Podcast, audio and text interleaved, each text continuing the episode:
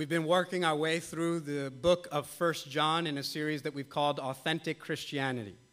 And last week we sort of stepped out of the book for a second just so that we could respond to the elections and, and consider what the scriptures might say about how we are to relate to our government and what that means for us, what it would look like for us to biblically respond to our government. So we considered that last week.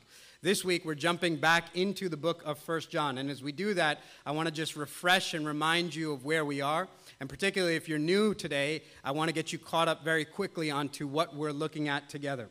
Uh, those of you that have been tracking through this series with us, you've done this enough and been with me enough through this that you could give this introduction for me, right? So if I were to ask you who wrote this first letter that we are considering, Undoubtedly, I hope you'd be able to say John did, right? The disciple of Jesus Christ, one of the 12 apostles, and probably Jesus' best friend while he was on the earth.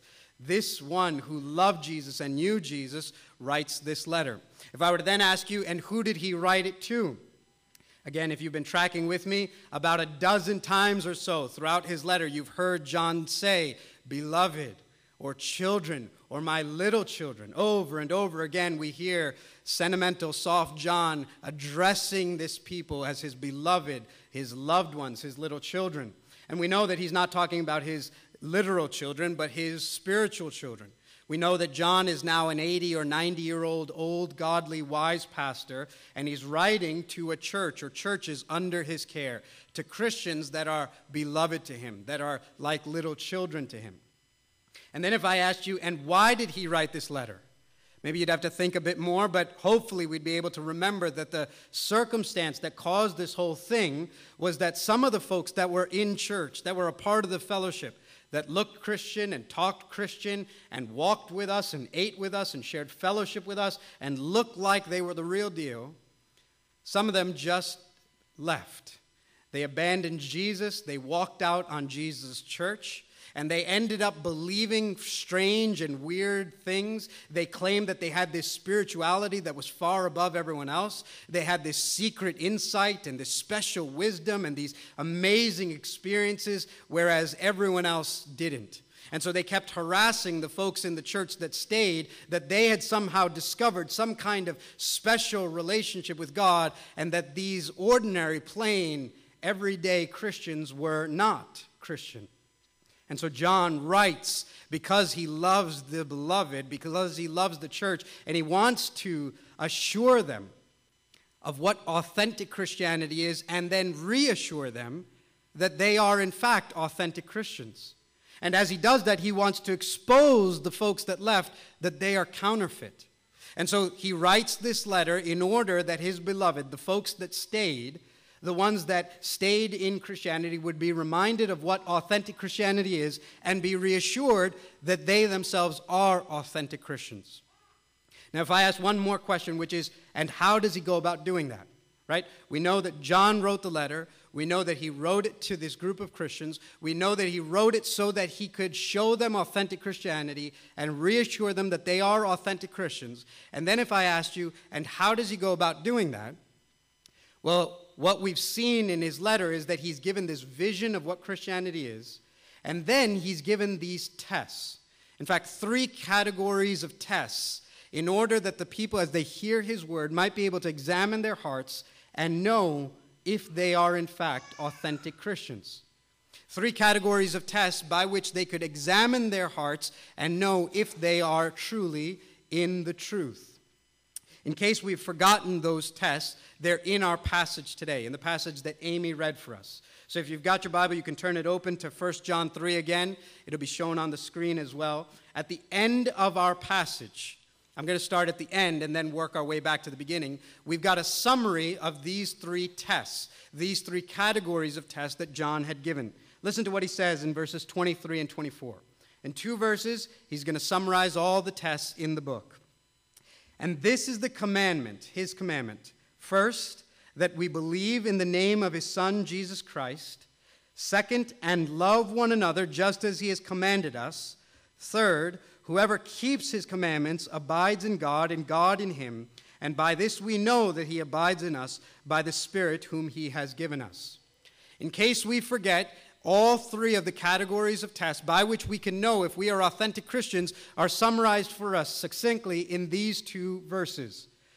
The first one, again, in verse 23, is the belief test that we believe in the name of his son Jesus, right? So we said, here's the first question. You want to know if you're a Christian? Do you believe in Jesus? Do you believe truth about Jesus? Do you love Jesus? Right? The first question to ask if you want to know if I am an authentic Christian is what do you think about Jesus? And, and we made great efforts to distinguish between knowing about Jesus and knowing Jesus. Right? We said that you could miss ultimate reality in 18 inches between the distance of your head and your heart, that you could know about him here. But even the demons know about him here. But the question is do you know him here? Have you experienced his love? Do you know his grace? Have you enjoyed his salvation? Not just do you know that he was born of a virgin, that he died and he rose again, but do you know him? Do you know Jesus? That's John's first question. The second one was remember and love one another. That was not just a belief test, but a, a social test or a relational test. And the question is if you love God, then you will love the children of God. Remember, John 3, 1 John 3 1 was what manner of love the Father has given to us that we should be called the children of God, and so we are. And John's saying to us, look, if you are a child of God, then God's other children are your brothers and sisters, and you ought to love one another. And John went through great pains to show us that love is not just talk. In fact, two weeks ago, when we were looking at verses 11 and following in 1 John 3, we heard John say, Brothers, if you see a brother in need and you have the world's goods, and your heart is closed against them, how does the love of God abide in you? Beloved, let us not love in word or in talk, but in deed and in truth. And for John, the test is going to be is there evidence of sacrificial love in your life for the sake of others?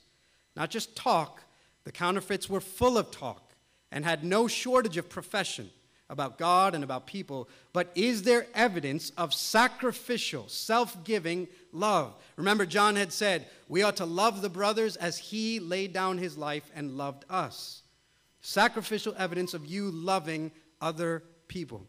Forsaking hate. He had gone through great pains also to say, Don't be like Cain, who murdered his brother, but be like Jesus, who laid down his life for the sake of the brothers.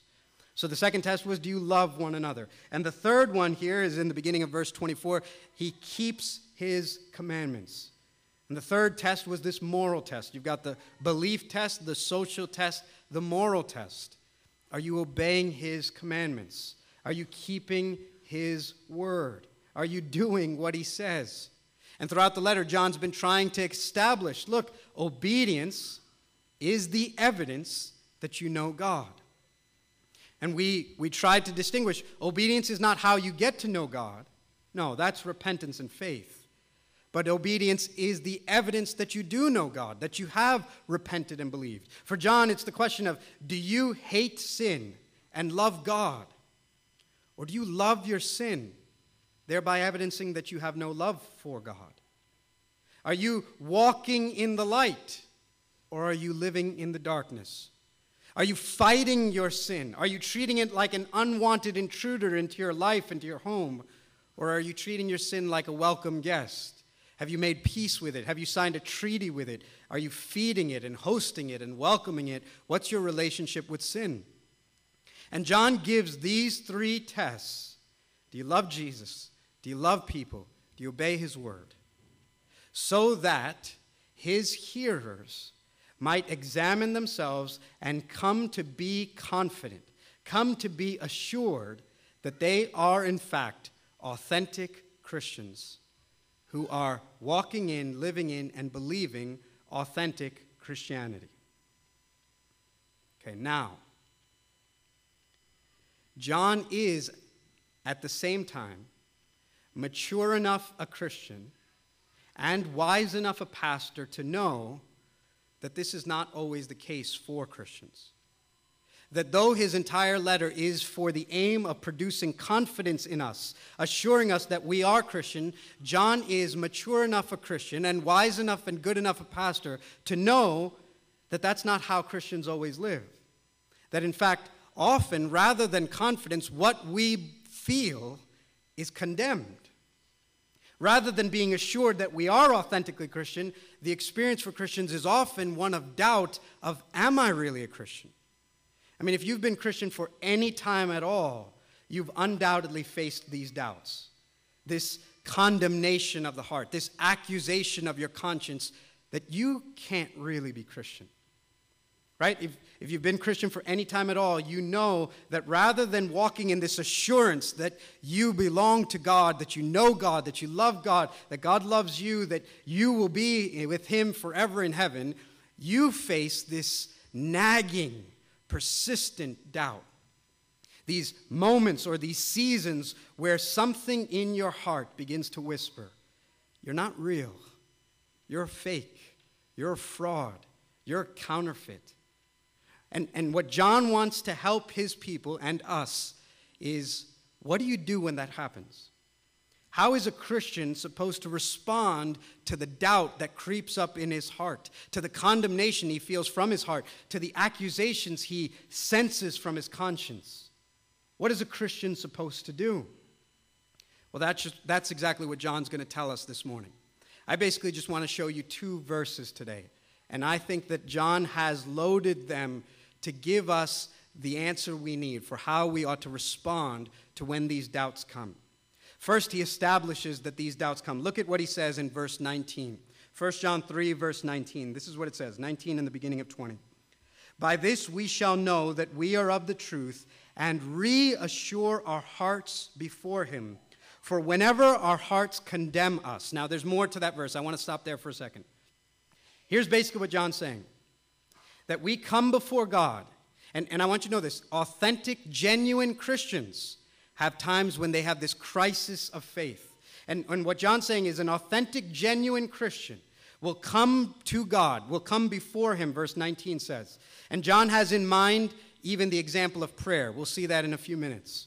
But say you're coming to God in prayer, or even now, you're standing here in church in His presence. You sense that you're before God, and there's something gnawing and nagging at your heart saying, You don't belong here. You come to the Lord in prayer, and yet you can't pray because everything in you feels like you don't belong.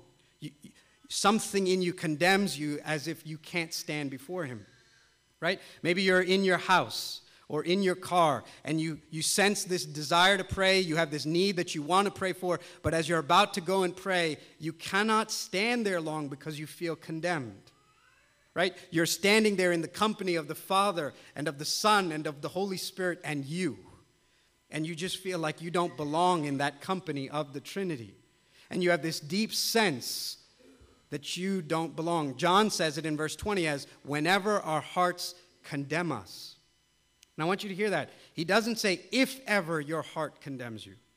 He particularly chooses the words whenever our hearts condemn us, so as to communicate to you, Christian, it is not an uncommon or unusual or even infrequent experience for an authentic, genuine Christian to feel condemned by his own heart, to feel like I cannot be here and I probably am not real. I can tell you from my life, I've been a, a Christian for some time, and I have had various seasons and moments where my heart condemns me and nothing in myself can believe that I'm real. Where I'm constantly feeling like I must be a fake and a fraud. And any assurance I thought that I had of authentic Christianity is out the window. This will happen, tell me if you, if you recognize this, this will happen in seasons of sin, habitual sin, indwelling sin. If you're a Christian, you know of seasons where you are fighting your sin, and yet no matter what, you can't shake it off. And that becomes this opportune time for your heart to begin to condemn you and say, Do you see that? You're never going to be free of this thing because you're not a Christian. And Christians don't struggle with sin like that. There'll be other seasons which come where you just don't know the gospel well. You have this embryonic baby love for Jesus, but you don't know the gospel. I can tell you for decades of my life, I lived on this constant roller coaster, right? When I did my devotionals, me and God were close. And when I didn't, we dropped. And when I beat sin, we were up. And when I didn't, we dropped. And constantly going up and down. And the whole thing was based on my performance. I didn't have a, a good understanding of the gospel.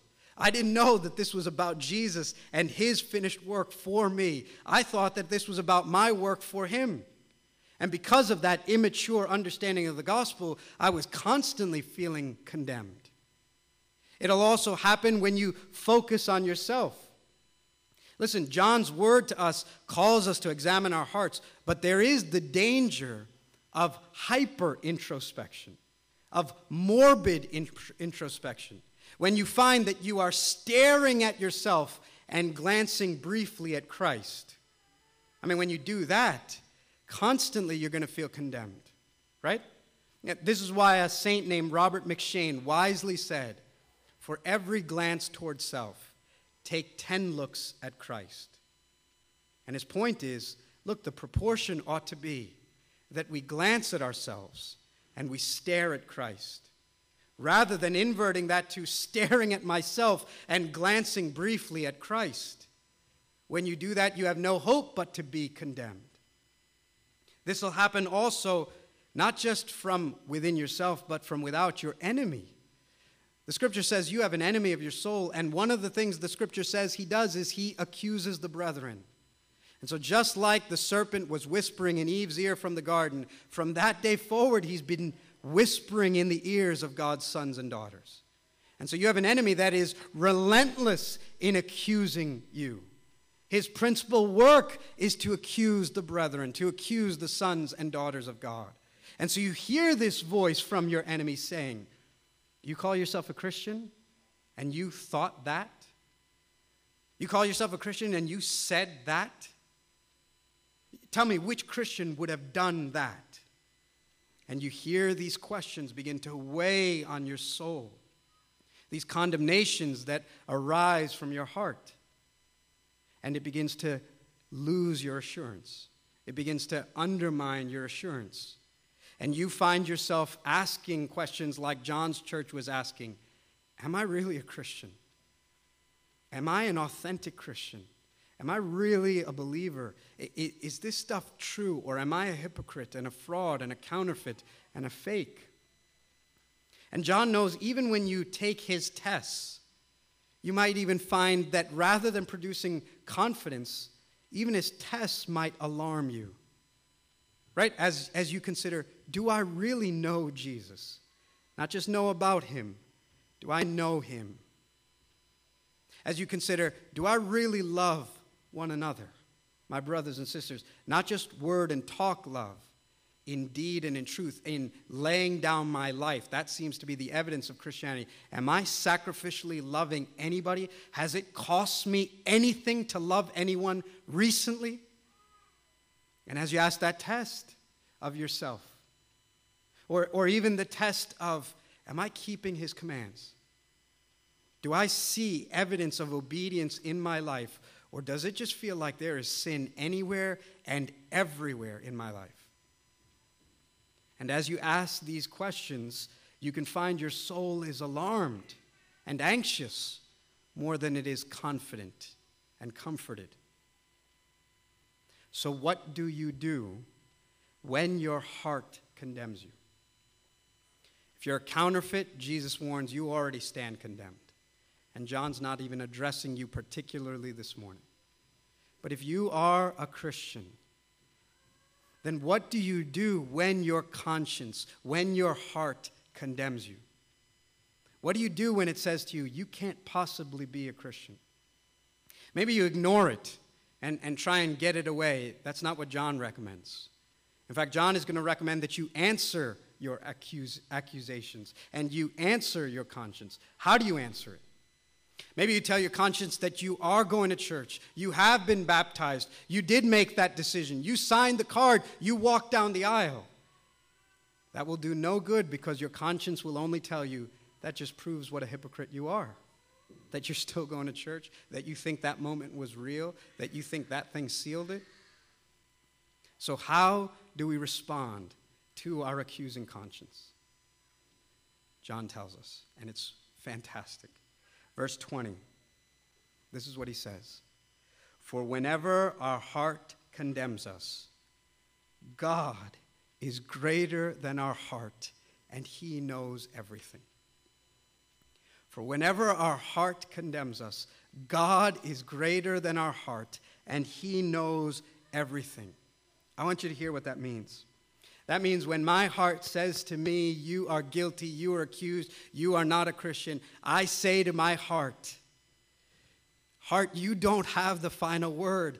God's verdict on my heart is greater than your verdict on my heart because God is greater than my heart. I say to my heart, You can accuse me all you want, but God is greater than my heart, and the verdict of God over my heart is greater than what you may say of me.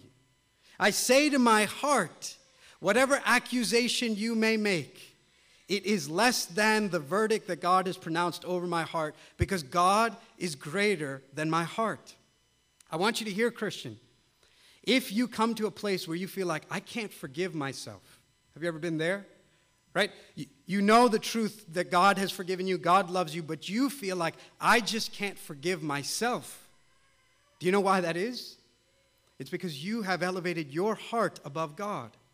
And you're saying, What I feel is greater than God. And what I hear my heart saying is greater than God. And we need to hear John say to us again, God is greater than our heart. And so I say, Whatever I may feel, heart, God is greater.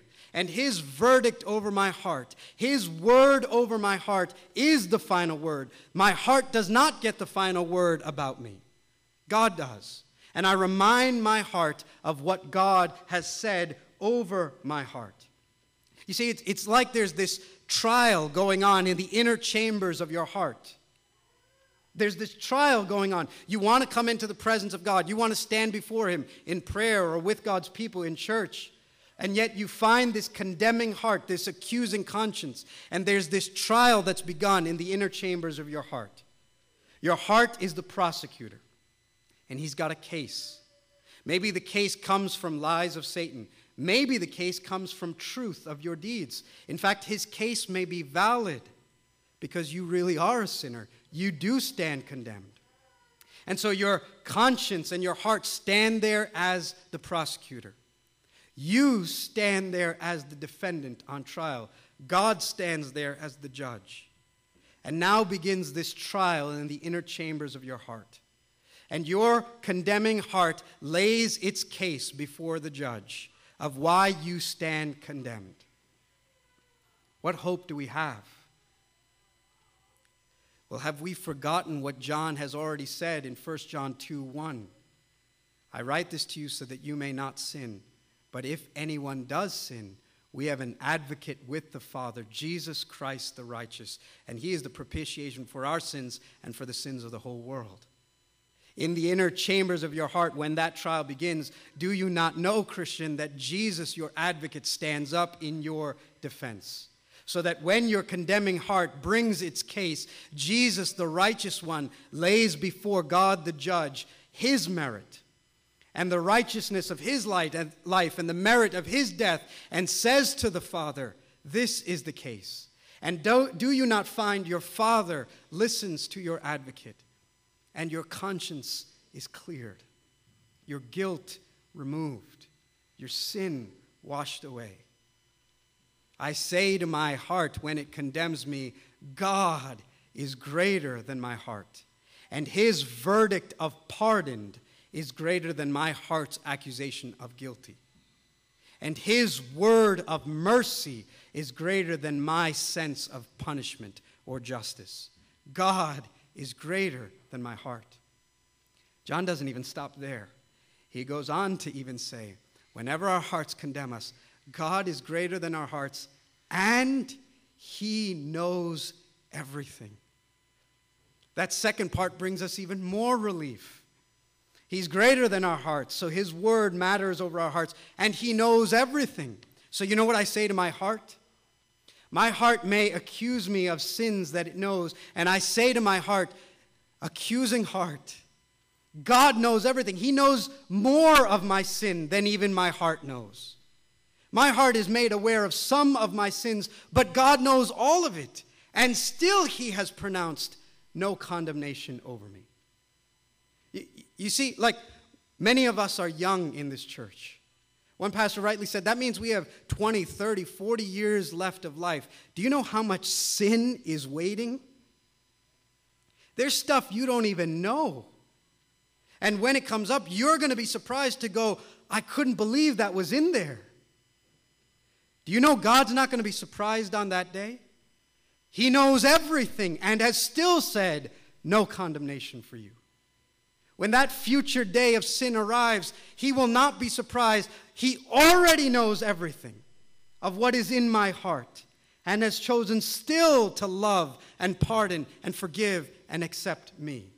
What can my conscience bring up that God does not already know and that God has already not decided to pardon and to forgive and to remove from me? So I say to my conscience and I say to my condemning heart, What you know in part, God knows in full. He knows everything about me. And He's still chosen to forgive.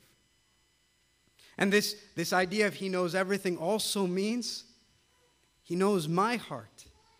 He knows that there's love deep down in there for him. I want you to know that. When my heart tells me you have no love for God, I say to my heart, God is greater than you. And he knows everything. In fact, he even knows, no matter what you say, heart of mine, that there is love for God in here. However embryonic and small and weak the faint heartbeat of my love for him might be, he is able to detect it and he knows it's there. It's like this scene in John 21 where Peter, one of the disciples, if you know this story, Peter has just finished denying Jesus three times, denying him even when Jesus was dying on the cross for him. And Peter is ruined. I mean, Peter's got nothing to stand up and look Jesus in the eye with. he's ruined. He's denied his Lord, though he promised he would die for him. And in John 21, there's the scene where Jesus is standing at a shore with Peter, and he asks Peter, Do you love me? What does Peter do? Does he answer that question by claiming something he had done or some great merit of his own? He knows he's been laid bare. He knows that the Lord denied him, uh, that he denied the Lord. What does he say? Lord, you know everything, and you know that I do. What Peter has to say is, I, know my actions have betrayed any thought that I love you, but you know everything, and you know down in this heart there is love for you. And Jesus says, Feed my sheep, and makes Peter the, the rock on which he will build his whole church. So I have to say to my condemning heart, like Peter, heart of mine, God knows everything, and he knows that I love him. I know that the heartbeat of that love for God might be weak and faint right now. It might be embryonic and small, but He knows everything. And He knows that I love Him as well.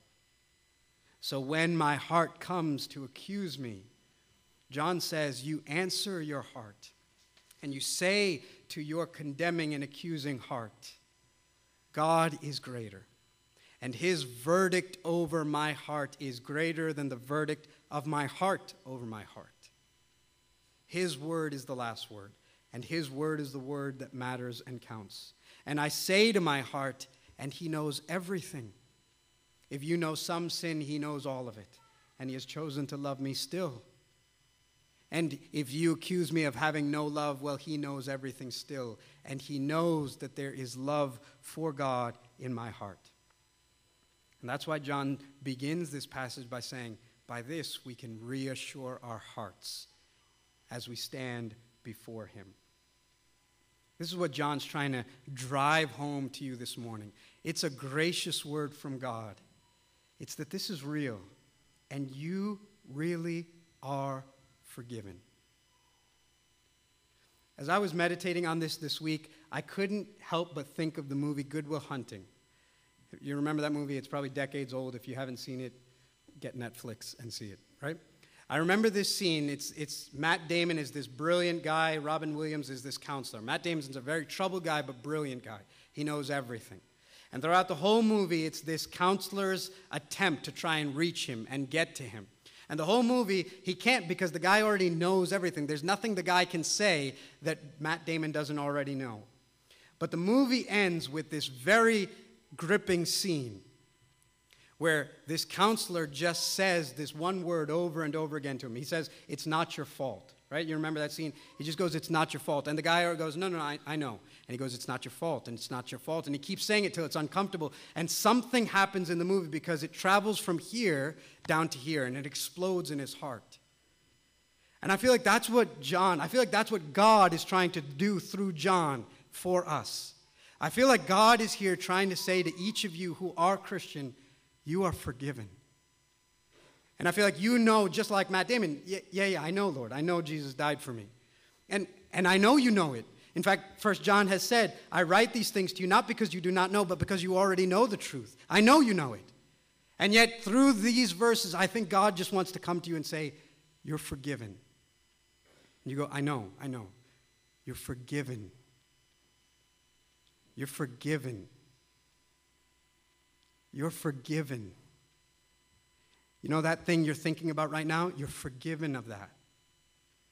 That stain that still haunts you, you're forgiven.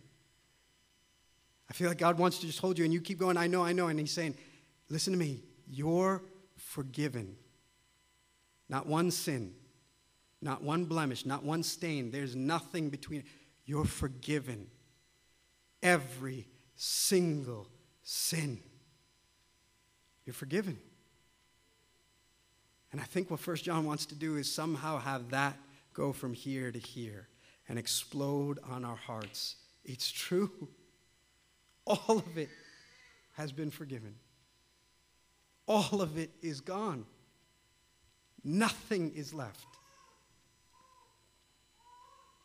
And if that happens, then finally, what John has been writing this whole letter for all along begins to burst onto your heart. He wrote this so that you could have confidence, so that you could be assured. Last verse, let me tell you that's exactly what he says. Look at verse 21. Beloved, if our heart does not condemn us, we have confidence before God. And whatever we ask, we receive from him because we keep his commandments and do what pleases him. So here's what John's saying If your heart and its accusations are silenced by the truth that God is greater than our heart and he knows everything, and if your heart begins to really believe, I am forgiven, everything forgiven, then do you know what begins to happen? John says, if our heart doesn't condemn us, then we have confidence before God. And we can go to Him and ask of Him whatever we want, and we receive. John says, Look, if, if all the sin that is there to condemn your heart is gone, then now there's nothing holding me back, and I can go to God with great confidence. And that's what John's been trying to get in your heart all along. It, it, it's, it's John saying, You now have a passage to the King, to the Father, to the, to the Lord of the universe, and there's nothing holding you back or separating you. You can go with confidence because what holds you back? It's as if you can go to God the Father the way that Jesus goes to God the Father now. Think of this for a second. If I were to ask you, how does Jesus approach the Father? Do you picture Jesus in the heavens, sort of cowardly, crouching into the presence of his Father? Do you picture Jesus sort of creeping in, hoping he's not seen? No, you, you imagine Jesus gladly, joyfully, confidently stands before God. And I go, okay, why does he do that? And maybe you say to me, well, well, he's one with God. And the scriptures say, so are you. In fact, verse 24 of this passage, you can just hear it with me, says this. It says, and by this we know that he abides in us by the Spirit whom he has given us, and we abide in him. Do you not know, Christian, that this is what Jesus did? He came to live in you and that you might live in him, and you are now one with God. You're not God, but you are one with God. And even as the Son goes to the Father freely and confidently because he's one with the Father, so are you. And if you say to me, well, Jesus can go that way because there's no sin keeping him away, then I say to you, and neither is there for you. In fact, that's what the good news is. That's what the gospel is. That's what John's been teaching this whole time. There is no condemnation, no sin to separate you. And so, as freely and boldly as Christ goes to the Father, so freely and boldly can you go to him as well. Because you are in Christ. And Christ has opened the way. This is why he came and died and rose again that you might be in him and he might be in you, and you might go to the Father with confidence. And then, as the verse says, and then you can ask him whatever you will. You can pray freely of whatever need may be on your heart, knowing that you stand with the Son. Let me give you one illustration and then I'll close. I read this week about Lincoln, and there's a movie about Lincoln, so I thought that that was timely. I don't know if this illustration is true, but it's a good one. I read that Lincoln, during the Civil War, had ordered that all his troops be kept in because the war efforts needed them and no one was to go home on furlough. This one man went down to D.C., a soldier, and wanted to see the president, but two guards stood outside and would not let him into Lincoln's chamber. And he tried to explain that he had to go home. His wife was dying at home, and he needed to be released on furlough so that he could go back to his house. He tried as best as he could to explain, but the guards showed no mercy, and they did not let him in. And so this man turned around, dejected, devastated, destroyed, sad, and walked away. And as he was walking down, a little boy saw him, and his face and countenance could tell that something was wrong. And so this little boy said, What is the matter? And this man was so devastated that he blurted everything to this little boy and said, I need to go home. My wife is dying, but I cannot go in to see the president. And the story goes that this boy took him by the hand and led him back around. And he called out through the door, Father, let me in. This boy was Tad Lincoln, Lincoln's own son. And so Lincoln drops his pen immediately, throws open the doors to his chamber, invites his son in, and holding his hand is this soldier. And there, with the boy's hand in his hand, confidence now filling his soul, he pours out his petition to Lincoln. And the story goes that at that very moment, Lincoln signed his release order and sent the man home. That is what Jesus Christ has done for us. We come before him, but the guard of our own conscience and our condemning hearts will not let us in. And when we are tempted to walk away dejected, destroyed, and sad, we find his own Son holds us by the hand brings us before the Father and says, Father, let me in. And holding the Son of God's hand with confidence in our soul, we make our petitions. This is what John said. This is what John said. Whenever our hearts condemn us, God is greater than our hearts, and He knows everything. And beloved, if our hearts do not condemn us, we have confidence before God. And we can ask of Him whatever, and we will receive it. Let's pray together.